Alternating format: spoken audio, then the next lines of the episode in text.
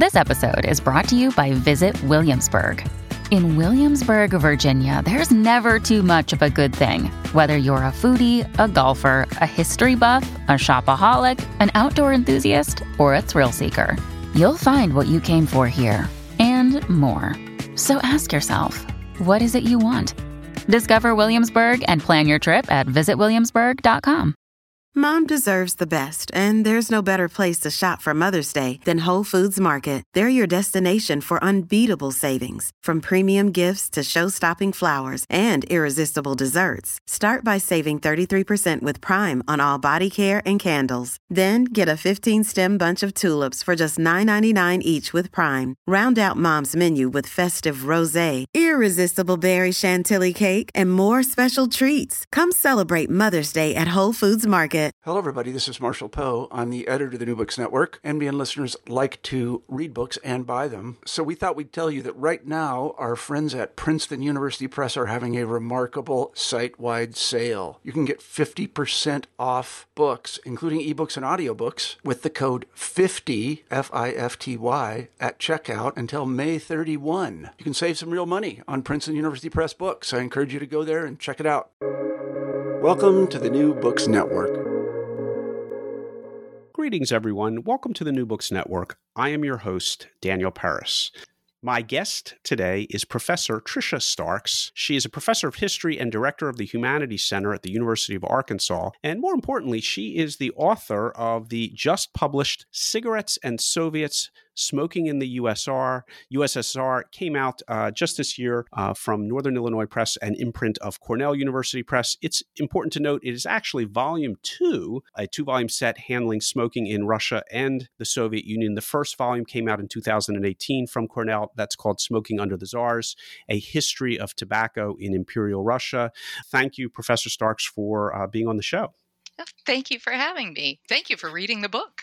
Uh, my pleasure. And by the way, and I'm only going to say this about 10 times during our interview, uh, you may be miscast as a historian because you just write too well. And oh. you are uh, uh, really, this the, both volumes, which I've read, we're only really discussing the second one, but both volumes, which I've read, are, are really well written as if you weren't uh, an academic historian, but actually uh, someone who, who is very, very skilled in the arts of communication. These were easy reads, dense material but made very, very uh, readable by you. So I, I, commend you. And I have to say, I have more than a small uh, element of jealousy uh, in that because the books are so well read, uh, so well written. Oh, that's so kind of you. Thank you. So we're to- covering a topic, or you're covering a topic. You're, uh, you know, broadly speaking, historian of Russia and the Soviet Union, but you're covering a topic that is, uh, you know, very top of mind for a lot of people in the United States, a lot of our listeners uh, who are, you know, aware of the changes in society that are occurring. You know, 50 years ago, 100 years ago, everyone smoked. Now, very few people do. And there's a long U.S. history that many of our listeners will be aware of about the rise and fall of uh, smoking in this country. And what I find so fascinating in your work is that by putting it in a comparative context, that is, uh, uh, uh two accounts of the rise and fall and rise and fall a couple times, uh, some ups and downs of smoking in Russia and then the Soviet Union, you really see a cultural history of of smoking that might be understandable in a Western context. It's really, you know, we know what has happened in this country. We now know through your tale and research what's happened in Russia. But what I, at least I came away with was this was a cultural phenomenon. It arose over a period of several centuries, had its heyday, it's on its way out, but that it tells us a great deal about our the process of modernization uh, in, in, our society. I don't know if that's why you wrote this book, but th- that's really how I interpreted it. And how, how did you get to this topic, uh, and, and, particularly from a comparative perspective? I I love that you uh, frame this within that process of modernization and also a very much comparative lens because those are things that came to me as I worked but were not there initially. I initially got to this just because I went over to the Soviet Union in 1990 and was surrounded by tobacco and became fascinated with how you could have this you know socialized medicine you can have all of this state involvement in control of the body and in health and yet have smoking be so rife this this habit that had been long established as dangerous and that just increased my int- I, my interest just increased as I started researching more fully the health system of the Soviet Union when I went back in the late 1990s.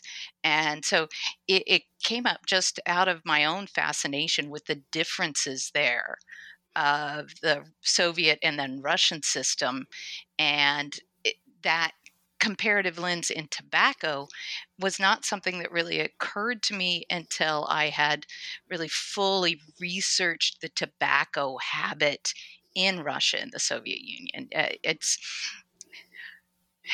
you know sometimes our, our sometimes our understandings are clouded by how many uh, I, what is it they say that, that you can't see the forest for the trees? Well i could not see the tobacco industry for the smoke all around me and so it really was a late comer to me but i'm glad you saw that i'm glad that it came through in the writing yeah, and for for those of our listeners familiar with uh, the Soviet Union and Russian experience, sitting in a small uh, kitchen on three legged stools with about a dozen people and bottles of vodka and s- slices of uh, salami and pickles and onions and a tiny little fortochka, this little window, a square of a window. We don't have them in the West, or at least we don't have them in the United States. The only source of fresh air, and the room just blew with smoke. That's when you know you're there. It's also the dead of winter. It's really cold, and you, it's an hour and a half on the subway and the bus to get home. It's midnight. That's when you know you've had the Soviet experience. It is filled with cigarette smoke. Uh, and, and, and, it's also, I, I love that you bring that up because it's also, you know, there's those variations. There's the room full of smoke, which has one smell, and then the room that was full of smoke that has another smell so that you'll go down into the basement of like the the state archives you'll go down in the basement of GARF and you'll know that somebody was smoking but they're not currently smoking and so there's that stale cigarette smell then there's the smell of the tobacco on the clothing which has a different smell there's just all of these variations and it was everywhere it was everywhere. And then to find out that they tried to stamp it out in 1920 was just mind blowing. Just absolutely astonishing. Well, let's start actually with the smell of tobacco in Russia because uh, American smokers and our listeners will be used to or can recall, even though smoking is you know, clearly on its way out, a particular flavor. And that turns out to be, or smell of cigarette smoke, is actually quite different from the types of tobacco that are smoked and the formulations in many places around the world, including, including uh, Russia and the Soviet Union. Uh, although Russia, as the Soviet Union and then now Russia, kind of came over to modern blended cigarettes cigarettes eventually for centuries, it would have been the smell of Mahorka. Can you introduce our listeners to Mahorka? So, Mahorka, eh, Mahorka is uh, a unique part of the Russian and Soviet smoking experience. And it's just one of the unique parts that I emphasize in this book. Uh, the two-parter of the, the the first volume that kind of talks about the rise of Russian smoking habits and their specific type of cigarette, which is called a paparosa, which is a hollow cardboard tube with a little bitty small kind of kurka, a little a cartridge. yeah, a small cartridge of tobacco.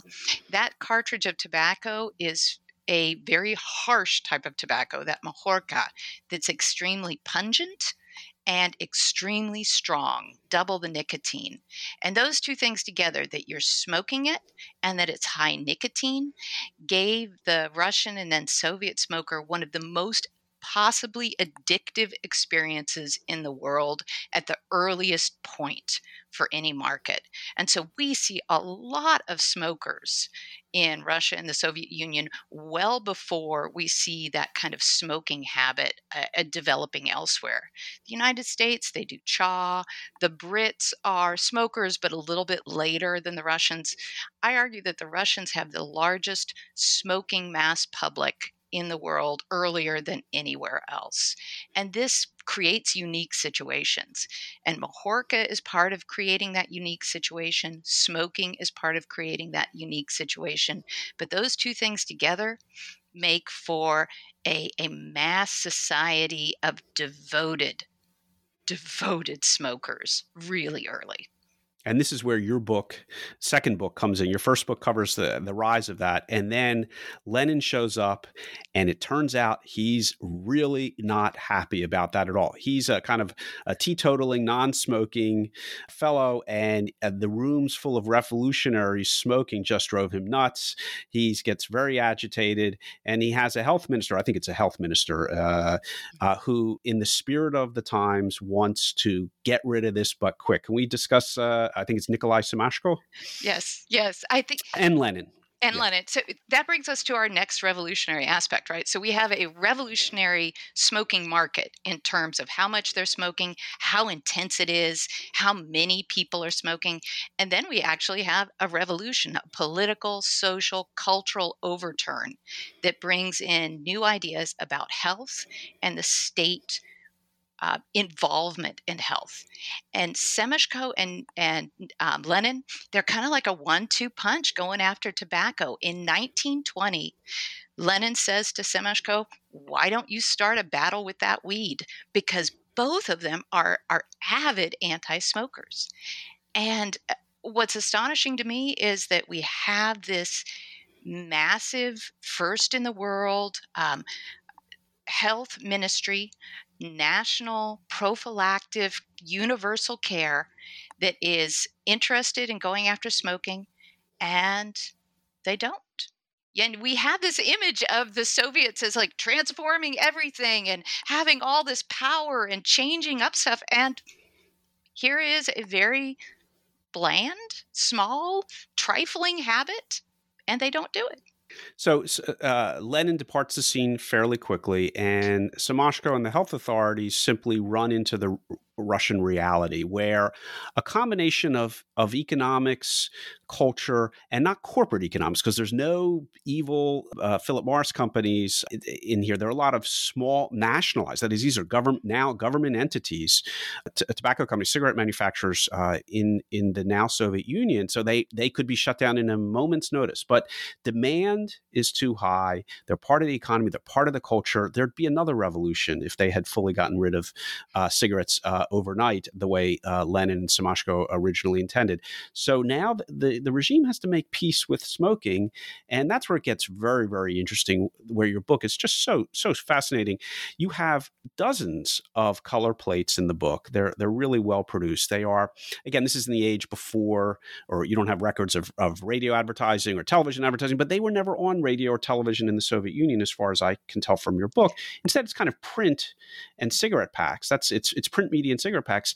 And the book does a wonderful job in showing the changing culture, uh, gender relations, power relations, visions of masculinity, economic activity on cigarette packs. It's just it's just fascinating.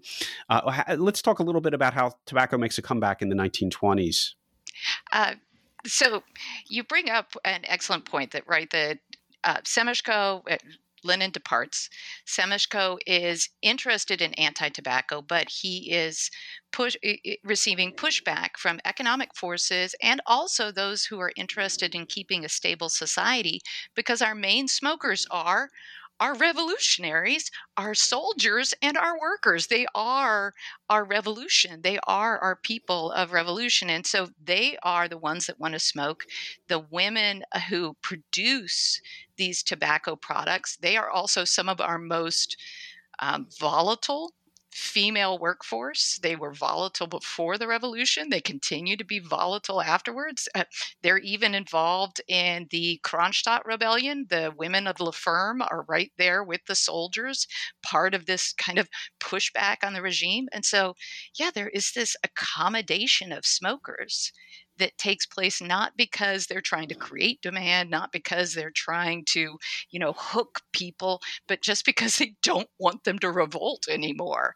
And you see that then communicated in the packs, in the branding, in the visuals that are associated with tobacco, that instead of tobacco advertisements being of oh, yeah, I'm thinking of 1920s pa- advertisements and 1930s advertisements in um, the UK, where it's the Chesterfields where they're playing tennis while smoking, or you know the doctors smoking. They're not trying to create demand in that way. Instead, we have these lovely vibrant packs, these beautiful advertisements in the 1920s that are the triumvirate of revolution now as smokers.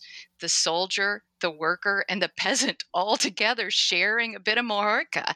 This is then that same communication of these are the smokers of revolution, these are the makers of revolution, these are they're they're basically having the revolution in a little wrapper. They are having packs of revolutionary activity together. And so it's it's lovely to see this cross pollination, this movement between visuals and uh, the actualities of the political scene, the economic scene, how they move together, and um, in the marketing of tobacco. And and it was a part of a measure of success of the revolution that more people could smoke more. It's a consumer good, and uh, the refined, uh, uh, somewhat refined, uh, machine made or person made, uh, uh, rather than self rolling, but the the cigarettes that came from factories, even though they might have been hand rolled, weren't they? I understand for a while hand rolled by mostly by women. These were factories that often predated the revolution, but continued after the revolution as primarily female places of employment. But they would have been in packs with imagery, and so they were a consumer good of some value. And as the Soviet Union developed economically, the more people who could afford uh, factory cigarettes. It was a, a, a mark of progress. Uh, Semashko's argument against this, which ultimately failed, it's also worth noting he he's working with whatever he's got. He's figured out that tobacco prob- smoking cigarettes is probably not very healthy, but they have different. It's it's very interesting. They have a, a different arguments. They don't have exactly the same health arguments that we do. They have different health arguments. I, I thought that was interesting.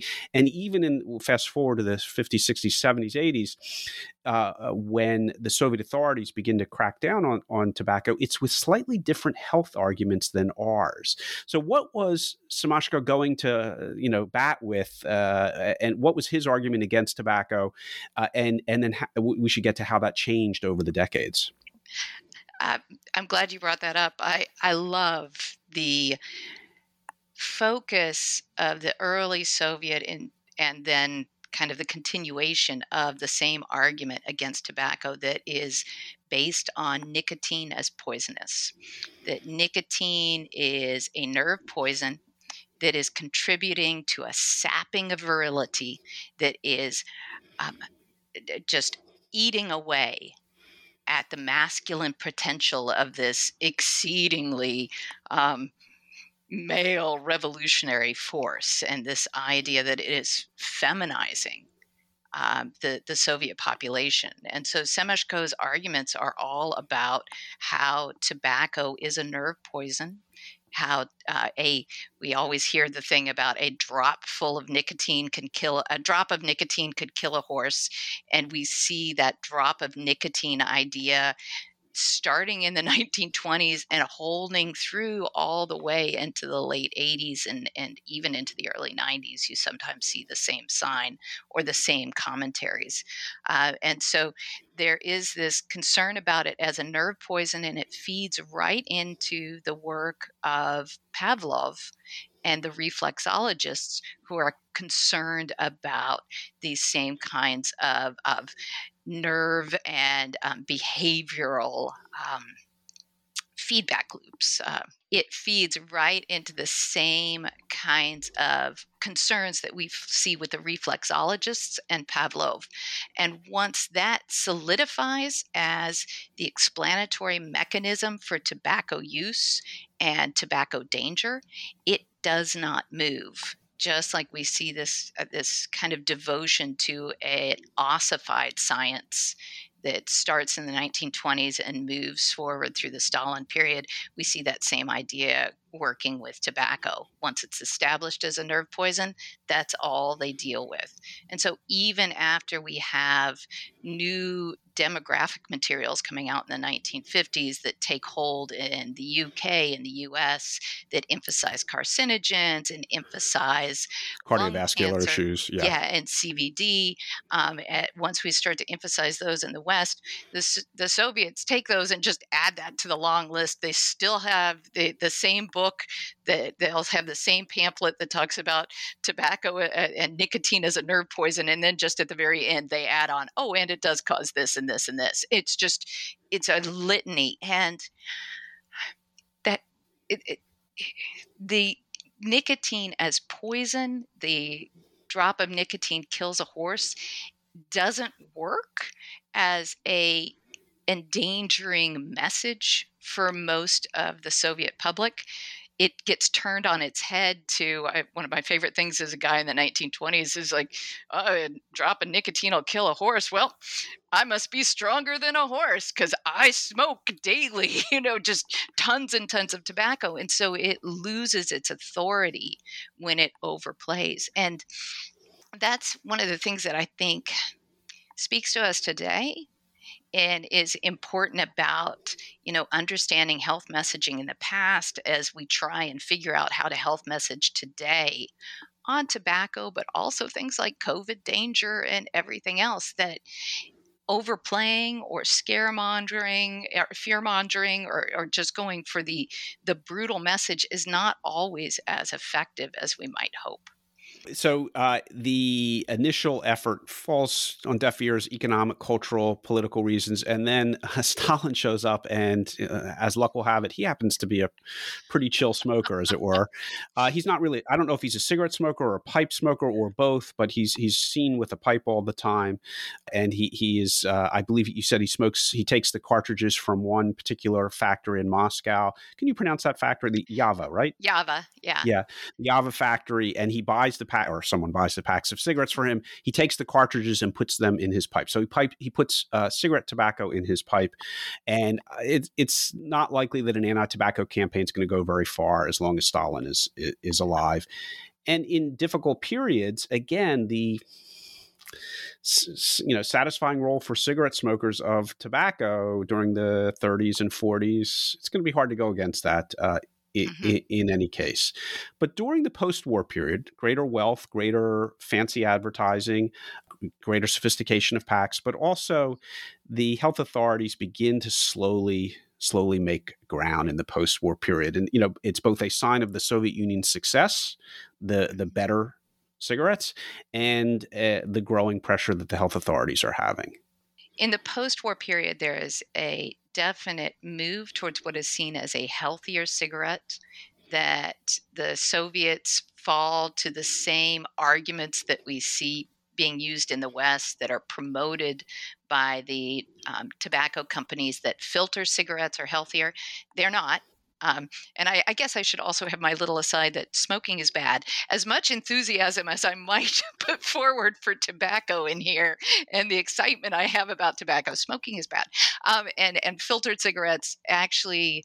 Um, we see that people that smoke filtered cigarettes, what happens is it makes smaller particles that are able to go deeper into your lungs. So they're actually dangerous in a different way. And so filtered cigarettes are also bad. But at the time, the Soviet authorities thought that filtered cigarettes would be this kind of step up an increase of taste for the population that would go with exactly the kind of idea of life has become better that we are on a trajectory of competition with the West, and that we can have that even down to the smallest details of our lives. And so, when we have things like the kitchen debates, when we have things like the um, the ANEM, the, um, the, the exhibition in Moscow, and we have these um, competitions uh, between East and West. Tobacco becomes part of that set of competitions, and a a smooth, filtered, light cigarette is part of that vision of what is supposed to be um, a, a a parody of lifestyle that you should be able to have that. And to not have it is a problem. And they they were unable to produce that, but neither the tobacco nor the filters or the packs. So they imported the technology from Western Europe. They imported cigarettes from Bulgaria, filtered cigarettes to try to kind of catch up. This is in the kind of 60s and 70s. Fascinating history that you have of the the uh, I believe the woman who who ran the uh, Yava factory from facility from 1949 to 1971, and then her successor, who Sadielnikov, who uh, really has some interesting conversations and transformations. One of those, that competition with the West, led to a joint venture, which is a fascinating chapter that you have the Soyuz Apollo joint cigarette pack. Can you explain what that is? This is 1970s detente. Again, it's a, such an interesting cultural history. You have political uh, detente, nuclear missiles, you have rocket ships. It turns out you also had a joint cigarette pack. You had a joint cigarette pack. Um, so I was. Um, I was not expecting to find this story. And I was so lucky that I was able to get hold of a lot of these records through what was um, the 1998 master settlement. So once they had that master settlement in the United States with the big tobacco giants, they had discovery and they had all of these documents that then the University of uh, California, San Francisco has put online. They are searchable, and there are thousands of documents there talking about this history of especially Philip Morris, but other companies too, trying to infiltrate the Soviet market. Because what they saw there was even as their numbers are decreasing after 1964, after the Surgeon General's report, after we have all of the scare in the United States about smoking, Soviet numbers of smokers are steady or increasing, but they are only increasing to the point that that, that um, supply can get to as opposed to if they had more cigarettes, think of what we could do. The Philip Morris um, executives are just salivating at the chance to get in there. And so we have all of these lovely internal documents that are available on this master settlement at the um, Industry Documents Archive talking about Philip Morris and trying to get in to this massive market of smokers who want cigarettes. They want them. They aren't scared off by the health messages. They want them. They want more of them. And they are smoking a product that is much inferior in terms of addictive potential. It doesn't have, as you noted, it doesn't have the filters. It doesn't have even the tiniest things. It doesn't have the paper that's white. It doesn't have the cellophane around it to keep a moisture content similar. It doesn't have any of these bells and whistles, let alone the the the um, the sugars because we know sugar is helpful in addiction pr- uh, production. It, it, doesn't have any of those blended potentials, and so Philip Morris is is ready to get in. And so they start. They have, it's like reading a spy novel. They've got Operation Red Carpet. They've got their mission to Moscow. They've got all of these internal documents talking about whether um, whether the uh, people at Yava really like them and what kind of a what kind of alcohol they were drinking at which kind of there are several boozy, boozy documents in here. And so there is this real excitement that then culminates in first the Apollo Soyuz or the um, joint production cigarette, which is Philip Morris product sent to Yava, Moscow, and then put together on their assembly lines and distributed to. It was supposed to be distributed to both the Soviet market and the American market it does a lot better in the Soviet market. The American market, it's it's not a cigarette that they are interested in smoking, but it was very important to the Soviet. Were the blends different, or were they the same blend? It was. Um, it was a different blend it wasn't the Marlboro blend. It was right. a different blend specific to for the Russian the market, taste yeah. of the um, East European market. Right. And so, yeah, and so it's and it's an intoxicating blend, according to Sadielnikov. He talks about how the aroma is just amazing and the color is just entrancing, and just he loves the memory of this particular cigarette. Did you interview him? I did. I, I so he's still I, alive. So he takes over the uh, Yava factory in 1971, and it, it, sounded like he became a significant source for you uh, mm-hmm. over the many transformations that occur 70s, 80s, 90s, aughts, etc. Yeah. yeah, and he's um, he figures there are a lot of documents about him in the industry documents archive talking about he's a crafty guy and how he weathers that transition. He's very important into the 1990s. He retires in the early 2000s. He's got a book out there um, called Smoke and Mirrors that is his memoir of being a manager of a massive Soviet concern through these transition eras. Um, he's just a fascinating guy. Um, and so, yeah, I got to talk with him a lot about these transitions and uh, a lot of uh, firsthand experience with a uh, a um, a flamboyant uh, we'll put him at that a flamboyant manager um, who was very proud of the work they had done at Yava, uh, and, and, and understandably so. Yava is an industry leader. When we talk about Stalin, Yava Factory is making his cigarettes. When we talk about other leaders, Yava Factory is up there in terms of the quality cigarettes of the Soviet experience. And so he's very proud that they are part of this Soyuz Apollo joint production and also that they get, then get the big the big take. They get the chance to build uh, Marlboro cigarettes there in the Soviet Union. And, and, it's a, it's a real issue of of the if I recall correctly the quality of the tobacco, not to mention the packaging, but that a Marlboro cigarette is a highly crafted product, and you got to have the right this, that, and the other. And for a long, long time, they did not in terms of the tobaccos in particular. So they start with imported tobacco and then trying to figure out how to blend it to get it close enough to the Marlboro profile. Is that correct? Yes, that is correct. It's much like we see with uh, McDonald's and with Pepsi, you know, trying to get that continuity of of product and especially with leaf when you talk about tobacco leaf it's not just what you harvest but it's also there's a storage issue of several years where it dries out where it has to be cured um, where it's then reseasoned um, or sauced and all of these things are difficult to do if you don't have a very um, exacting set of standards for each one. And the supply chain that you've developed over 100 years, which they did yes. clearly. My, my friends to this day in in uh, Russia will swear that a, Marlboro, a Russian Marlboro, up until I, this is as of maybe 10 years ago, I should qualify because times have changed more recently, but uh, as of, uh, you know, 10, 10, 20 years ago, absolutely swore that the flavor of a Russian made Marlboro was different than Western Marlboro. They could tell the difference and they either preferred one or the other. Yes, and I love you bring that up because it's one of the arguments I, I I, I make in the the book overall is I think um, too often we get hung up on the idea that Soviet product was um, poor, that it was um, distasteful, it wasn't desirable, it was, um, you know, problematic in some way or another. And therefore, that Soviet citizens just didn't have a, an ability to discern or sense of taste. But I think exactly that kind of issue of being able to just have that distinction between a Soviet Marlboro and a Western Marlboro, and they had the same distinctions between a um, Belomor-Canal that was made in Moscow versus one that was made in uh, Rostov on Don. That there is, oh, oh, I see you have some packs, I bet.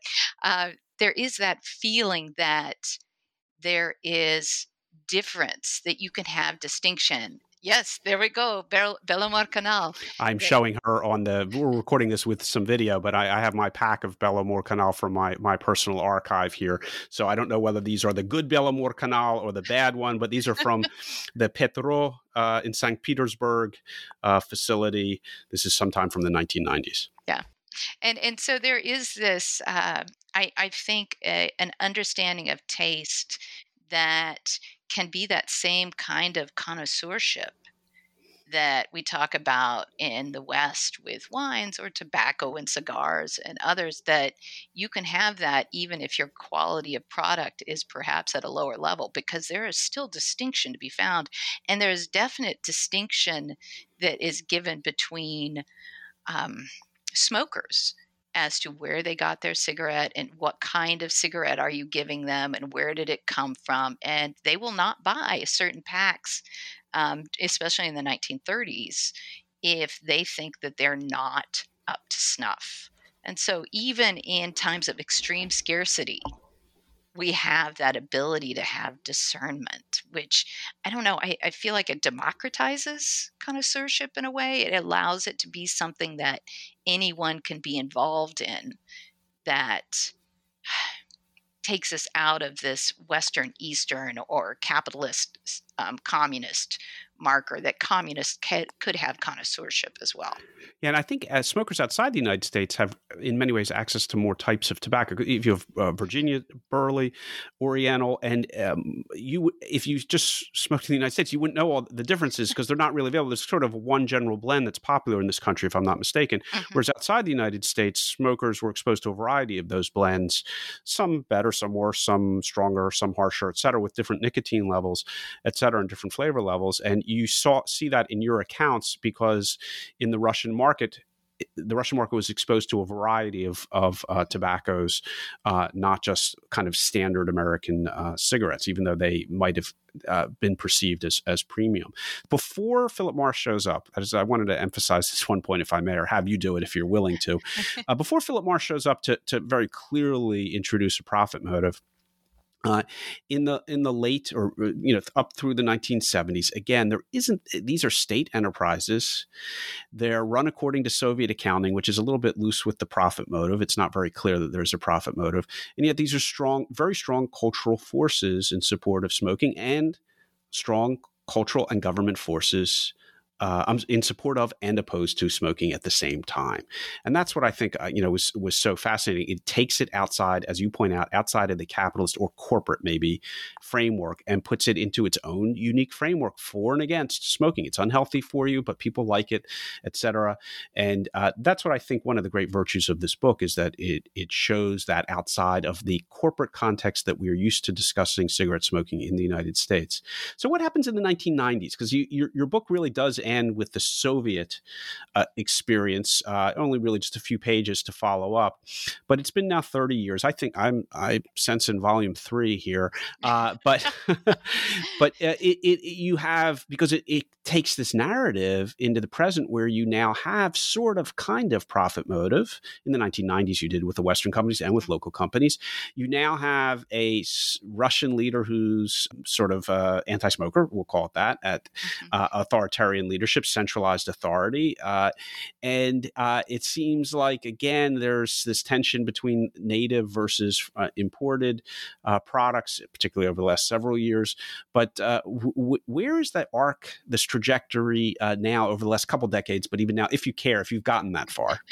I, I will say I, I would. Um, push off this question to there are some really great experts that are working on specifically, um, you know, people like um, Kathryn Stoner, um, Judy Twigg, um, uh, Leslie Root. They're working on these these demographic questions right now. But we have seen, according to the Russian longitudinal monitoring study, which um, demographers feel is fairly accurate in in terms of people's attitudes, a real decrease in the amount of smokers.